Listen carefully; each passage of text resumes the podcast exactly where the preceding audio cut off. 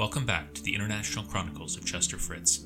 This is the first part of a two part story, Hunt in the Romanian Hills. This story is a bit of a departure in that it really isn't grounded in the Cthulhu mythos and doesn't interact with any of Lovecraft's other works. In fact, I wasn't really sure what I was going to do with this story when it first started.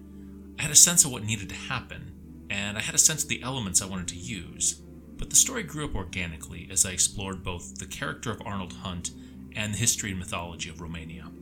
I hope you find the story entertaining, and that it leaves you itching to hear the ending.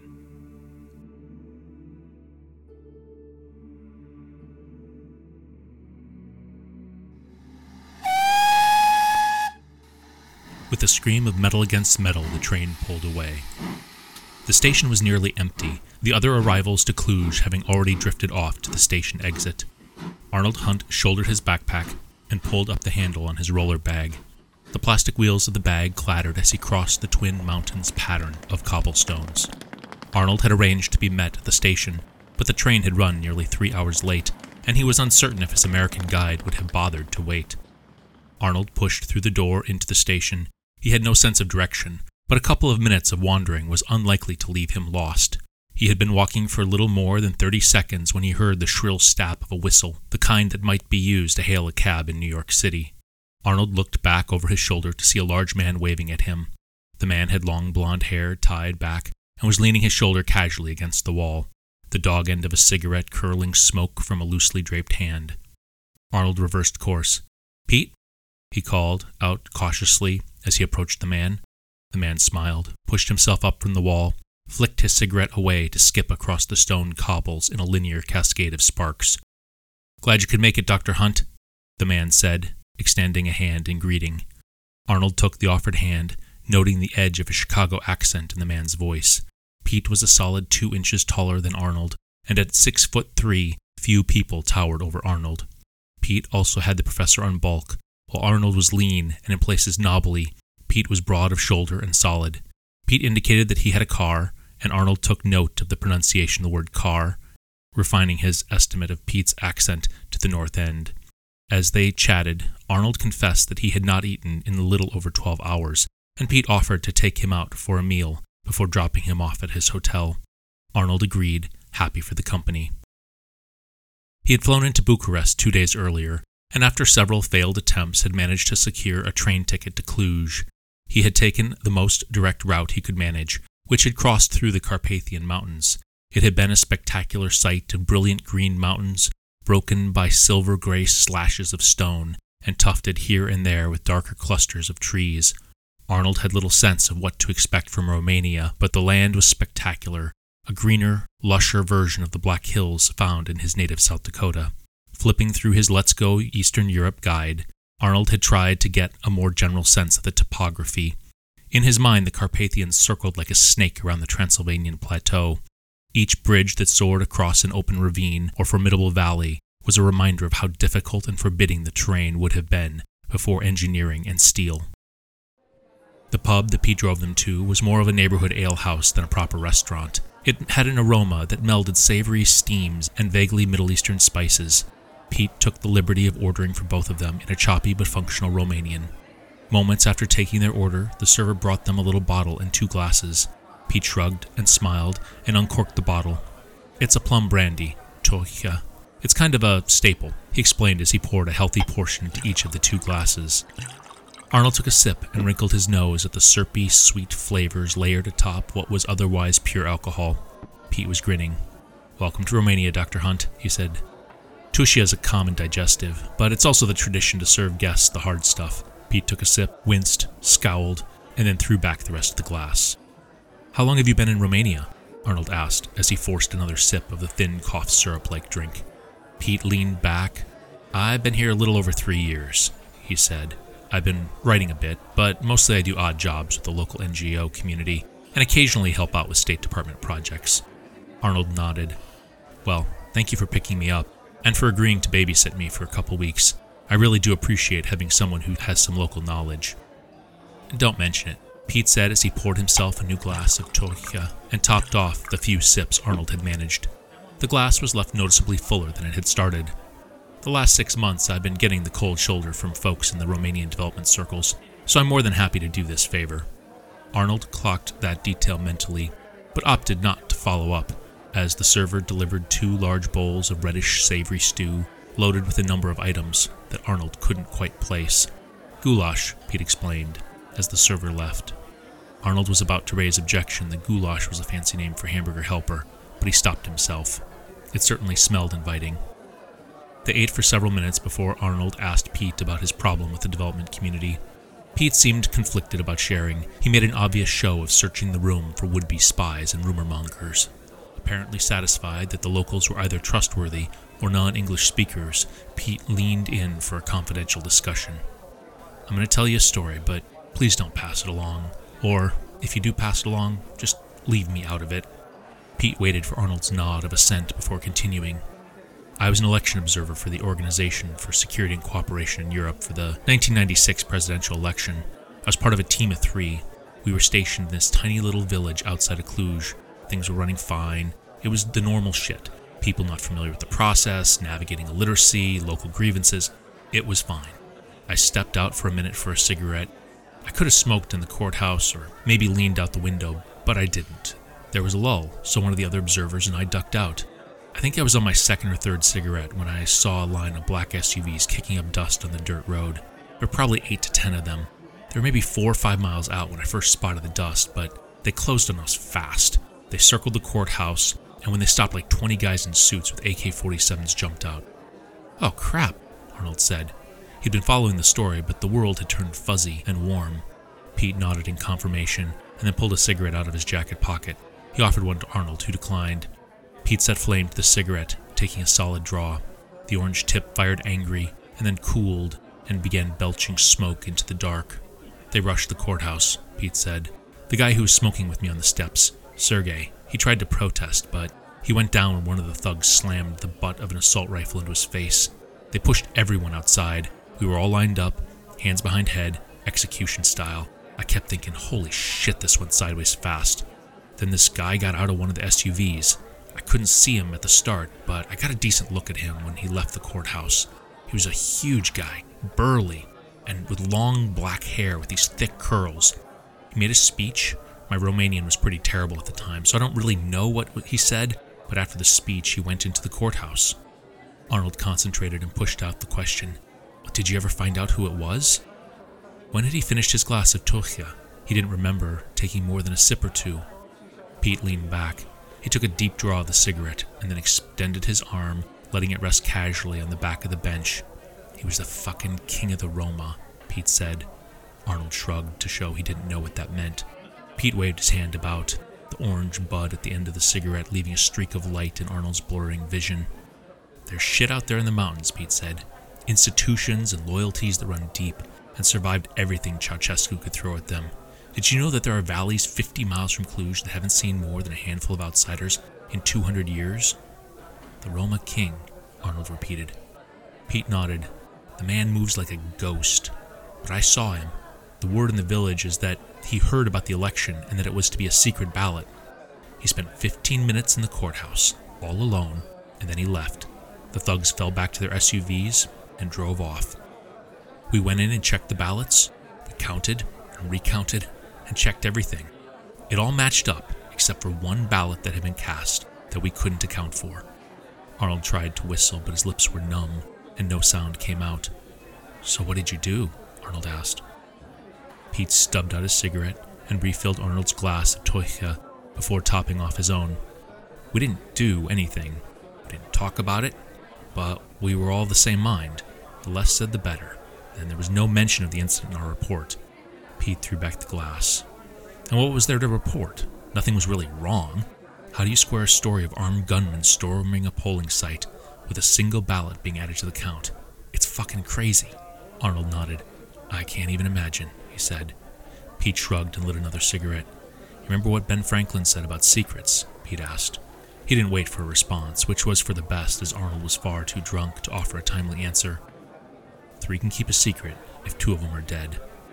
Arnold nodded. He had heard that saying.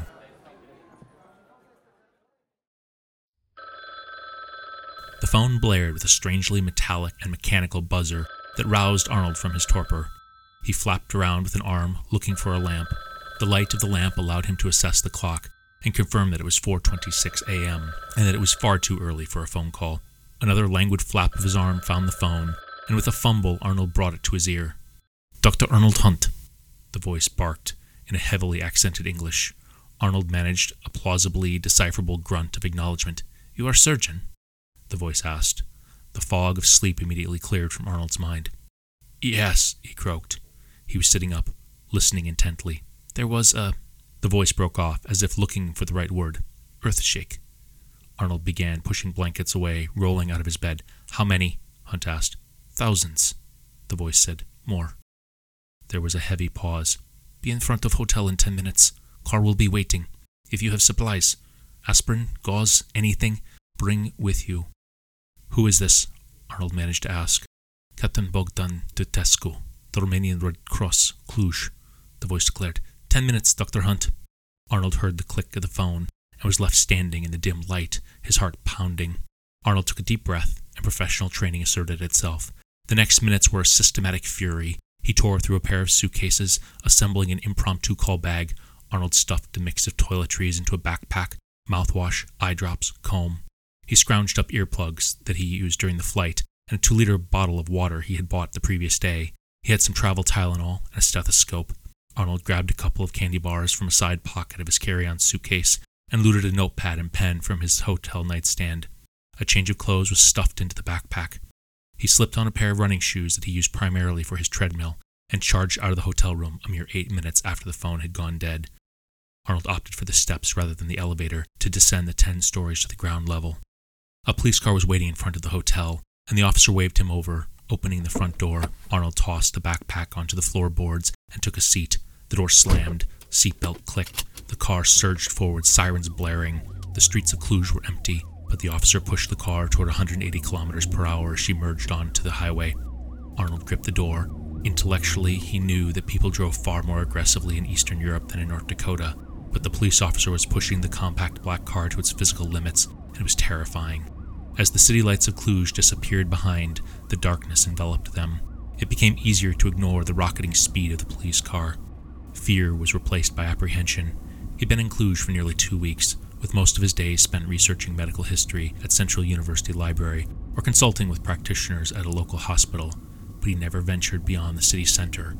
As the police car raced out into the outer suburbs, Arnold became aware of the deep darkness that came in the hours before dawn. Spread out before him were the familiar constellations of the summer sky. He had spent enough nights under the South Dakota sky to recognize the finer details of the blazing, star spackled night. Yet a practiced eye was not needed to see the dozen or more blinking red and white lights moving at speed across the sky helicopters.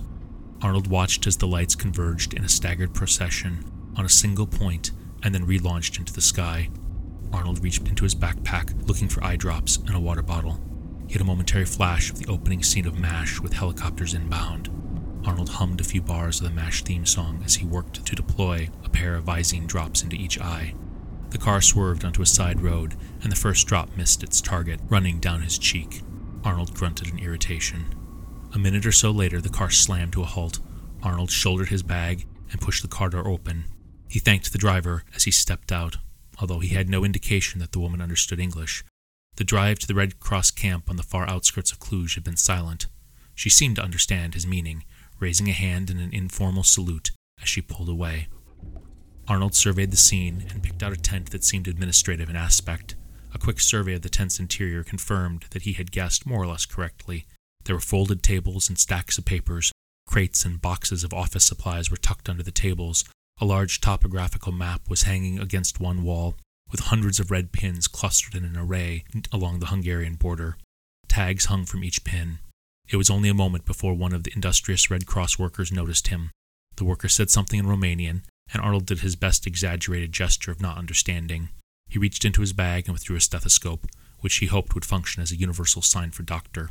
The worker nodded in understanding and led him out of the tent and across the camp to a second administrative tent. The tent was similarly equipped, but the crates and boxes stacked in the back were medical supplies rather than office accoutrements. Arnold was introduced to a stout middle aged woman with a square face. The woman took a minute to size him up. Her English was functional, but not good. You are a doctor? she asked. Arnold affirmed that he was, and tried to explain that he had taught at the university and worked as an ER surgeon for nearly 10 years with a specialty in internal medicine. Halfway through relaying his credentials, he realized the woman either wasn't listening, or didn't care, or couldn't understand. She was waving over an underling and was passing orders. Arnold stood awkwardly as several others were called over. They discussed something of which he had no understanding. Finally, the square faced woman turned her attention back to Arnold. Go with Tessa, wash hands, get online. We have nurse that speak good English. Arnold nodded. It was time to go to work. Arnold set a self locking clamp to an artery and began stitching. He'd gotten faster. His technique had turned crude, even brutal, but he had gotten faster. Such was the logic of field medicine. Arnold had read the book MASH in med school and remembered vividly the description of Hawkeye Pierce's insecurity when new surgeons arrived from stateside. Hawkeye saw in those young men how much the medical field had moved on, refining new techniques, incorporating new technologies. By contrast, Korea had taught Hawkeye which corners to cut and how to ration his attention for those who could be saved. When Arnold had arrived at the Red Cross camp, he had been very much like those green doctors, fresh faced, full of confidence. He was a great surgeon. He had brought dozens of people back when no one else could have saved them. He'd always been compassionate with families. He'd had a great working relationship with the nurses and doctors. He'd won awards. That was nearly 70 hours ago. In that time, Arnold's entire understanding of his profession had been upended and replaced with a single, brutal metric stay on the line. Cut, fix, close. Stay on the line. Nothing else mattered. He had made the mistake with his second patient, trying to maximize the man's chance of survival. The next patient in the queue had died while he worked. She had a comparably minor injury. It would have been easy to fix, but he had spent an hour trying to close up dozens of tiny little punctures in an old man whose body was not cooperating. Every suture tore and required one or two additional tiny supporting stitches. His first instinct when he was informed that the woman had died was to snarl at the austerity of the conditions. He couldn't even dictate the suture materials. He was forced to work with what was on hand, and if a suture was braided when a monofilament strand would have served better, there was nothing to be done. While pulling a bone fragment from the liver of the next patient, Arnold had been reminded of Hawkeye Pierce's insights into the brutal calculus facing the wartime surgeon. The conditions were what they were, the patients were what they were. His job was to save those who could easily be saved and to give those who were on the ropes a fighting chance. He couldn't give them more. The moral calculus couldn't balance any other way. Somewhere around hour 18, Arnold had started to shake. He had claimed a 15 minute break between splinting and pinning a shattered leg and closing up a punctured lung. He had left the surgery tent thinking that he would get fresh air. The adjoining tent was rancid with death and blood. This was not the hospital setup, with separate wings for different tasks and specializations. Those waiting on surgery waited in an adjoining tent until it was their turn, where they died. The cries of pain, the moans of the dying, had sobered him and put him back on the line. Around hour 27, his knees had buckled. Two of the nurses had held him down, while a third had stabbed him in the arm with a needle. Do not worry, Dr. Hunt, he had said with robotic effect. It is military grade amphetamine. I will start the timer. You have another dose in 12 hours. Arnold had sworn and raged and shaken off the two remaining nurses. When he had regained his feet, he looked at the body he had been operating on. The face. He made a point never to look at the face. It had been a child, maybe a boy. The rage had faded. He had stripped off his surgical gown, scrubbed up, donned a new gown. He was back in the line in under 10 minutes. The amphetamines had come in regular doses. Every 12 hours, he would feel the stab of a needle. He didn't stop working because the bodies didn't stop. His hands were raw from repeated scrubbing and were red with the mild chemical burn from soap. It hurt to bend certain joints, but that was largely irrelevant. He had to concentrate to feel the pain, and his concentration was totally consumed. Cut, fix, close. Arnold knelt next to the surgical table listening to the nurse explain the preliminary diagnosis for the next patient. He had taken to kneeling between patients to conserve energy. There were no x rays to inform the preliminary diagnosis that he was given. The charts which the nurses translated for him were more geographic than medical. He would be given a region of the body to slice into, and a list of symptoms that might indicate what he would find. How many hours until my next shot? he had asked. There were tears running down his face. It was purely a physiological reaction, and he didn't bother to control the flow. Five hours, Dr. Hunt. the nurse replied. Arnold nodded. He was on his fourth dose. He understood why the nurses so meticulously spaced them out. As much as he needed another hit, there were side effects. The audio hallucinations were getting worse. Much worse. He kept hearing his brother's voice calling out to him. That was impossible, of course. He knew that. It hurt, but he knew that. His brother had been dead for ten years. The voice was a perfect match. It was a hallucination, but it tore at him. When Arnold had first heard the voice, he had jerked in shock. He had been afraid to admit what was happening. He was scared. He'd watched the nurses and the anesthesiologist and had quickly come to the realization that they were also experiencing similar apparitions. They were all jumping at ghosts. One of the nurses had started tearing out her hair and had been relieved. Arnold noted that the nurses were not holding themselves to the prescribed 12 hour window between stimulant shots as much as he wanted. No, needed another hit. The sight of the nurse's bloody patch of scalp sobered him. He had wrestled with trichotillomania his entire life, pulling at eyebrows, eyelashes, pubic hair, and whiskers. He would push through, but when the visual hallucination started, he would need to sleep. There was no way around it. He should have tapped out hours ago, but the bodies kept coming, and so he stayed on the line. Cut, fix, close. The patient before him was a woman, with probable internal bleeding in the area of the lower abdomen. Arnold set scalpel to skin, took a breath, and applied pressure as he pulled. Skin parted, and his blade carefully split open the fascia, opening up a pocket of innards. The first indication that something was wrong was the smell. It was the smell of spoiled milk with notes of mildew. Curious, Arnold had leaned in, trying to direct his headlamp into the three inch opening. Movement caused him to jerk back. It wasn't the movement of a beating heart or of tissue reacting to errant electrical signals. It was the movement of a snake pit, hundreds of wriggling, worm like tendrils reacting angrily against the light. A greenish purplish tentacle snaked out from the opening to feel at the sterile gauze set around the incision. The tent reacted, the anesthesiologist vomited. Arnold shrieked and jumped back. One of the nurses bolted the tent. The tentacle was pushing itself out of the flap, with no conscious intent, but nonetheless working itself free through a random walk. Arnold's mind tried to understand what he was seeing as the thing flopped to the floor. He considered the possibility that it was a tapeworm, or a flatworm, or a guinea worm, but that wasn't right. The thing was organic, but more flora than fauna. It was shaped like an elongated hand of ginger, its movements revealed gills like those of a mushroom between segments fitted like bamboo. Arnold watched as it started to work its way across the floor.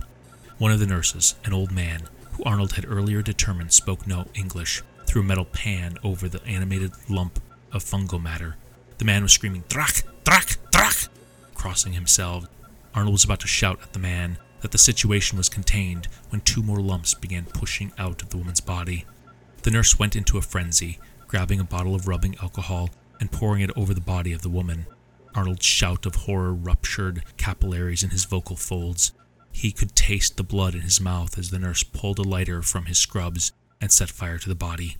Within minutes, the alcohol rich flame had enveloped the tent, and Arnold and the other attendants were falling back to the pre surgery area. Arnold was screaming for a fire department, fully aware that no one could understand him. The surgery tent was an inferno, and it was spreading. The Red Cross staff surged into action, moving patients away from the blaze. Without the language skills to direct the evacuation, Arnold found himself a simple laborer, going where others pointed. There were dozens in danger, and Arnold vowed that he would give the last of his strength trying to extract the wounded from a horrific death of smoke and fire. Arnold pressed his head against the glass of the car window, trying to see the edge of the dirt road as Pete maneuvered the small car around a series of boulders. The hillside fell away rapidly, mere inches past the edge of the road. It was not a sheer drop, but Arnold had grown up on the South Dakota prairie, and anything more than a 4% grade felt aggressive. At a crawling pace, Pete managed to work the car around boulders and back to the center of the rutted dirt track they had been following for nearly 30 minutes. In an abstract sense, Arnold recognized that he should have found the Transylvanian plateau to be beautiful, but the Carpathians loomed immediately to the north and seemed vaguely dangerous. The car was a Trabant, small even by comparisons of American compact cars. That Pete and Arnold were both solidly over six feet tall, made for a mildly comical display whenever they tried to climb into or out of the car. The shocks were clearly worn out, straining under the weight of the two men, but the late 1980s East German car was otherwise in serviceable condition. Conversation had been largely one sided as they had worked their way from Cluj to Dragovista. Pete had gamely filled the silence with stories of wild dogs roaming the streets and anti gang community organizing on Chicago's south side. Arnold had nodded along, but his mind was elsewhere. He was certainly grateful that Pete was willing to make the trip to Dragovista, but he was not feeling social. The withdrawal from the amphetamines was almost certainly part of it. He had been prescribed a vial of a milder amphetamine and given a schedule to follow to wean his body off of the nearly two day bender forced on him at the Red Cross camp. The detox schedule was well calibrated, and the itch was a relatively minor distraction. He shook, but it was easily disguised as the car bumped along roads that had never been paved. It was the chaos of his last surgery at the Red Cross camp that weighed heavily on his mind. He had spent several hours after the fire had been extinguished curled up on a spare cot in a horrible limbo between sleep and a soft sobbing. A number of people had died from smoke inhalation, and there was no telling how many others had died later from delayed treatment. Arnold had felt sick, knowing that his hallucination and his panic had set off such a disastrous chain of events. It was some time later that he decided to visit the site of the fire. The helicopters had stopped coming, and most of the activity at the camp involved ambulances transporting patients to hospital beds that could support longer term recovery. Some parts of the camp were already being pulled down. The burned portion, however, had largely been abandoned, and Arnold was able to explore the blackened area in relative silence. There hadn't been much to view. Most of the canvas and wood had burned entirely, leaving a blackish, grayish powder across the ground. In the surgery tent area, there was shattered glass, metal instruments, and a range of plastic objects that had shriveled. Arnold had made two passes around the ruins before he noticed the metal bowl on the ground, where the nurse had thrown it over the first fungal mass to climb from the woman's body. Arnold knelt by the metal bowl, wondering for the first time how he and the nurse could have shared the same hallucination. Arnold lifted the bowl slowly and carefully. He had an irrational fear that the thing, conjured by his drug addled and sleep deprived imagination, might skitter free. Nothing moved as he leaned the bowl on its side. What remained was a small organic lump, a fraction of what he had seen climb free from the woman's abdomen. Arnold used a charred stick to flip the twig shaped lump into the metal bowl. He picked up a variety of abandoned surgical instruments and took the collection back to a recently cleared tent. His dissection of the lump was conducted under far from ideal scientific conditions, but it served two vital purposes. First, the dissection utterly dispelled Arnold's belief that he had hallucinated some strange bulbous parasite. Second, the dissection confirmed the utter bizarreness of the organism. From what he could discern, it had the physiology of a fungus, but its location within the woman suggested some sort of parasite. When Arnold tried to account for the thing's ability to move, he conjured a new category of creature, but could find no logical place to locate it as either part of the animal kingdom or as part of the fungi kingdom. The puzzle of the thing had prompted Arnold to request the medical records for the young woman he had been operating on. It took some time to locate a clerk who both spoke English and could help him navigate the cardboard boxes of manila file folders. There was a system of sorts, but even after locating the file, Arnold remained at the clerk's mercy to help translate the scribbled notes. In the end, they were able to identify the woman as Katia Floria. Her height and weight and hair and eye color were all marked down, as was her age. The file offered little more than the kind of information one could extract from a driver's license.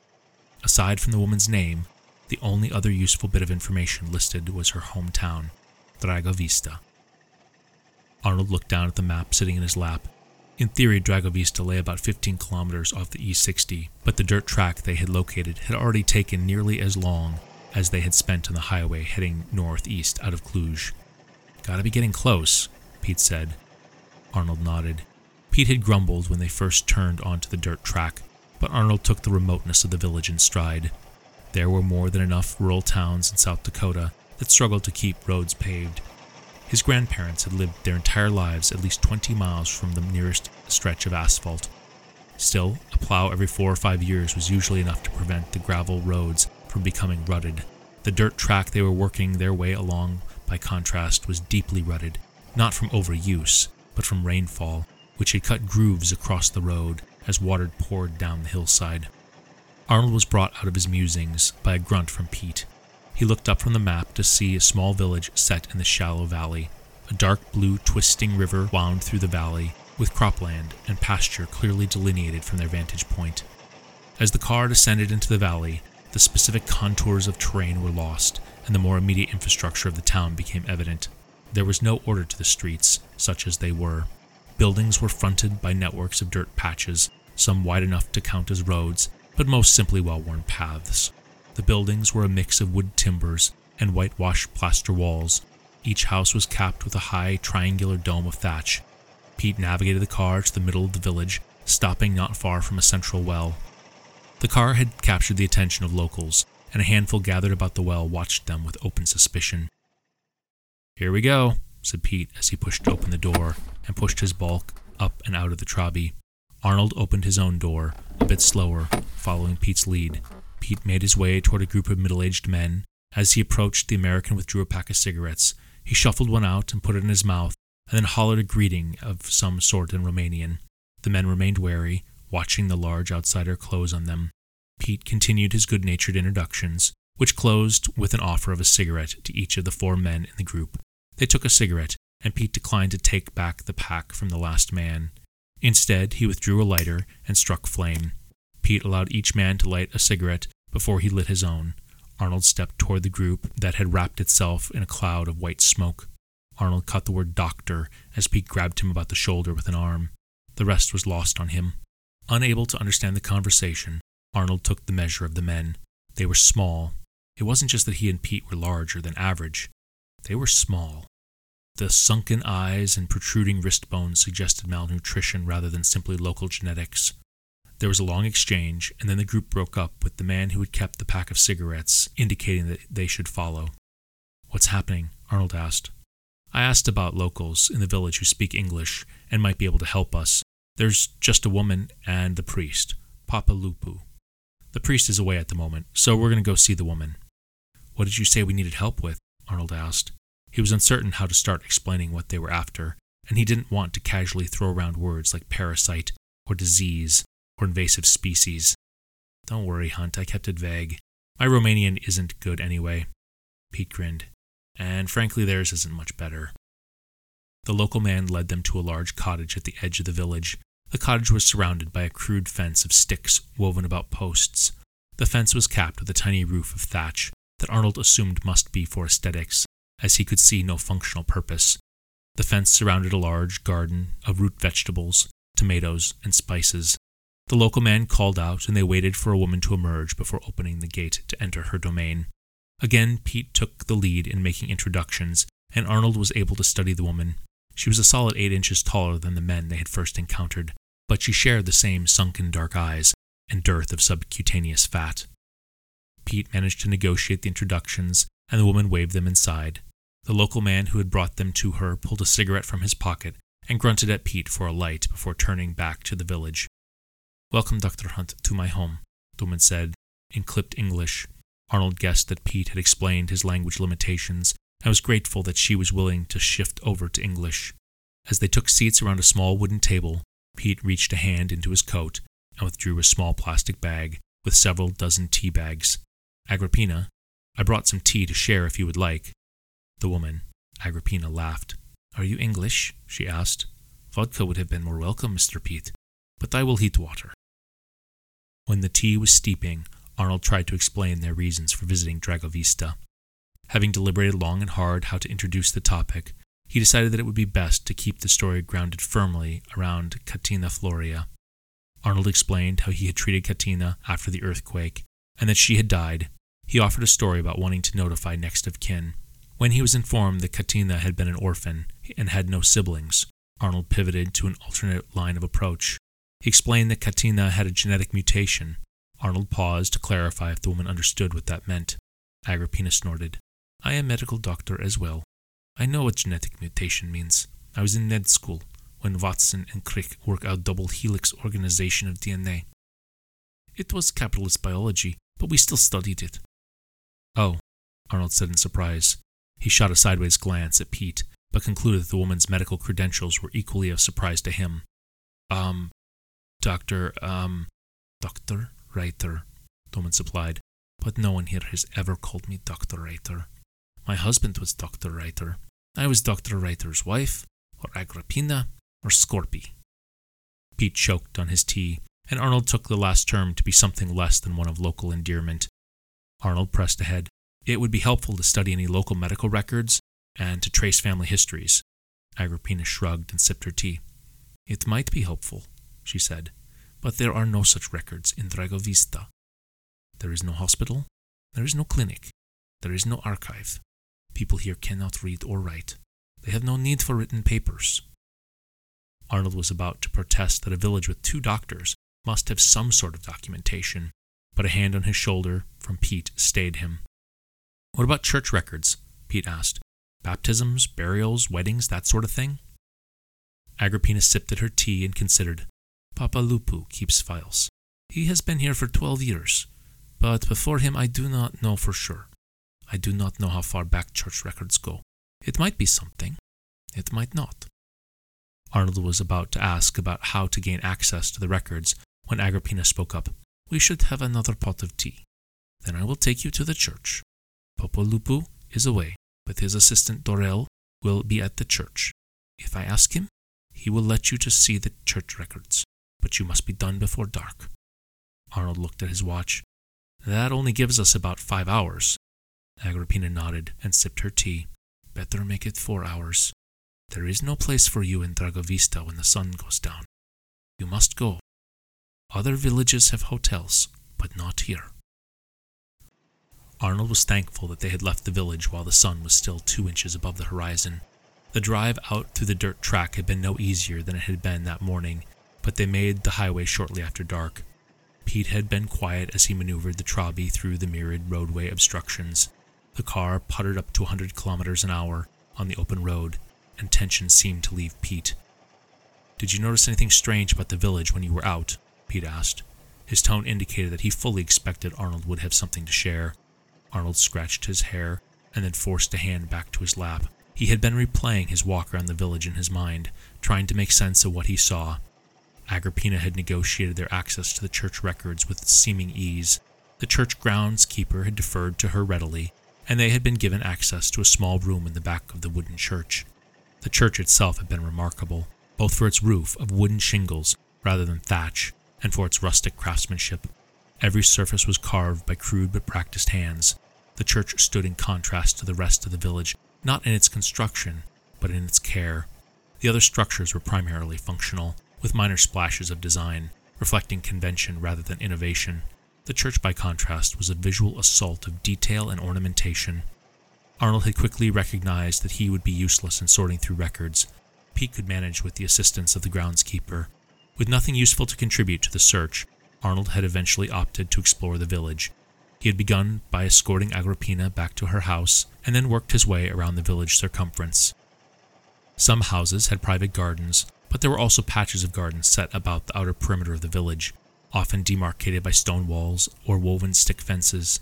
He saw chicken coops and rabbit hutches. He spotted several dairy farms in the outer periphery and noted fields of wheat, potatoes, and occasionally soybeans. Arnold had worked his way through the center of the town and noted a handful of shops and workshops. He'd expected to see a blacksmith working a horseshoe at an anvil, but there was no such scene. Rather, he watched as a dozen women worked a semi mechanized loom that churned out a stiff cloth from dozens of large spools of woolen thread. Arnold had not been able to talk to any of the locals, but he had a solid enough understanding of agriculture to offer a basic assessment of the village's economy. Strange, Arnold repeated. He rolled the question around in his mind before responding. I guess I don't get why things are so bleak. I know communism was hard on people, but the people in Dragovista are starving. Arnold caught a nod from Pete. I'm not exaggerating, Arnold said. That's a medical opinion. They're starving, and I don't know why. Arnold felt his fists clench with anger.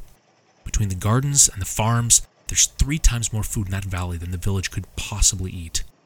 Pete set his knee to the steering wheel, pulled out a pack of cigarettes. He offered a cigarette to Arnold, who declined. Pete cranked down the driver's side window and flicked his Zippo lighter to life. The cigarette blazed, and Pete snapped the cap on his lighter closed with a flick of his wrist. Did you see any kids? Pete asked. Arnold paused. He considered. No, he said cautiously. I. He frowned, trying to recall any residual sign of children. A swing? A tree fort? A school? There was nothing. Where are the kids? he asked. Pete sucked at the cigarette and then exhaled toward the cracked window. The differential air pressure drew the smoke from the car with near perfect efficiency. Baptismal records stopped about 20 years ago, Pete said. Maybe, Arnold began. He was going to argue that perhaps Papa Lupu had been lax in keeping records, but he didn't bother to voice the idea. There were no children in Dragovista. It's weird fucking shit, Pete said as he finished off his cigarette. He flicked the glowing nub out the window and fumbled in the pocket for a second cigarette. Arnold nodded in support of affirmation, though he knew Pete couldn't see him in the dark. The young man seemed like he needed to vent, and Arnold gave him the space to work his thoughts out. I found the baptismal record for Katina Floria, Pete said. He chuckled. It was the first one in the file in the folder, because she was the last person baptized in Dragovista. That's crazy, given what Romania went through in the 1980s. There's no way. What happened in the 1980s? Arnold asked, sensing there must be some connection to the late communist policy and the demographics of Dragovista, but unable to imagine what it might be. The car was dark, save for the soft yellow bulb illuminating the instrument panel and the angry orange tip of the cigarette. The resulting illumination of Pete's face was not unlike the effect a child with a flashlight would create while telling a campfire ghost story. Lots of countries have pronatalist policies, but Romania was on a whole different level, Pete said. In Germany, the government pays Kindergeld to motivate people to have children, and abortion is illegal in Ireland. But Romania? Pete took a long pull of his cigarette. The flare of orange gave his face an angry cast. Romania did some sick shit, Pete finished. In the 1960s, birth rates started falling. Ceausescu saw Romania's economic and military future tied to population growth, so he put in place some pretty aggressive policies. Abortion was outlawed, but so were contraceptives. The government tinkered with the rules over the years, but there was always the mandate that women have children. If the number was four or five, or what constituted an exception, that was all up for debate, but the idea that Romanian women would hit population growth targets was not. There were financial rewards, but there was also a whole propaganda operation built around population growth. The Romanian version of Cosmo would push stories about how married couples should have sex four or five times a week. The magazine ran horror stories about illegal abortions gone wrong and about the virtues of single motherhood as a strategy to get maximum use out of a woman's best childbearing years. There were national awards for high fertility rates. The maternal mortality rate in Romania was one of the worst in the world because peasant women tried to earn the distinction of heroine mother by birthing 10 children. No, Pete corrected himself. 10 surviving children. Dead babies didn't count. Arnold shook his head in astonishment. How did I not know about this? he asked. I knew about Ireland, but. Arnold shuddered. This is on a whole different level. Pete's bitter laugh was tempered by the increasing noise of traffic as they neared Cluj. The thing is that none of it worked. At the margins it worked, but after a while people in the cities figured out how to work around the system. Pete looked like he was considering another cigarette, but eventually put his hands back on the steering wheel. Ceausescu was a stubborn bastard, and in 1984 he doubled down on the whole push to increase birth rates. It was just crazy stuff. Childless couples were hit with a tax. The government began tracking women's cycles and mandating regular gynecological exams to catch pregnancy early and stop back alley abortions. I've heard that the government doctors were sent door to door to examine women of childbearing age, but I don't know how widespread that actually was. In the rural villages, the government certainly didn't have the manpower to conduct medical exams on that scale. That's utterly dehumanizing, Arnold declared. I can't believe the medical community would participate in that kind of a system. Pete shrugged. It was bad, but it set the stage for something. Pete paused. He took a deep breath. I was going to say it set the stage for something worse, but I don't know if that's true. How do you weigh the balance of human suffering and declare one trauma less than another? Arnold recognized the question had no answer. It was one he had thought about a lot after his short stint as a Red Cross trauma surgeon. As a surgeon, he had simply needed to balance haste against doing the task right. But in the pre surgery tents, men and women were making choices about who would be given a chance at life and who would need to wait. There was no solution. Arnold shook off the memories of that night and realized that Pete had started talking again. With illegal abortion closed off, the orphanages were flooded with babies. After communism fell, orphanages began to set up agreements with international adoption agencies. The whole thing turned into kind of a money grab, and there was some super sketchy shit. Kids just kind of disappeared into a weird confluence of state orphanages, foreign adoption agencies, and capitalism. Arnold took a deep breath. He let it out. He trusted Pete's accounts was correct, and it was horrible and mad.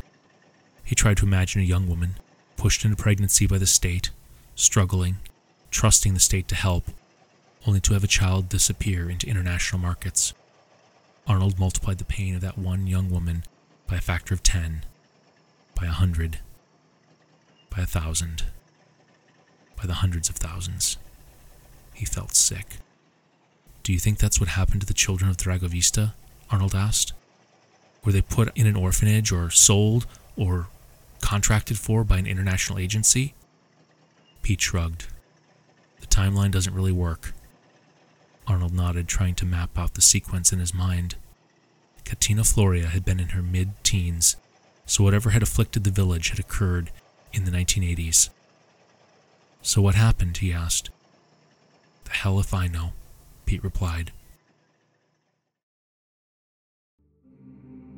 Thank you for listening to Hunt in the Romanian Hills. The conclusion will be released in late April or early May. In the meantime, there's lots of background content at the chroniclesofchesterfritz.com.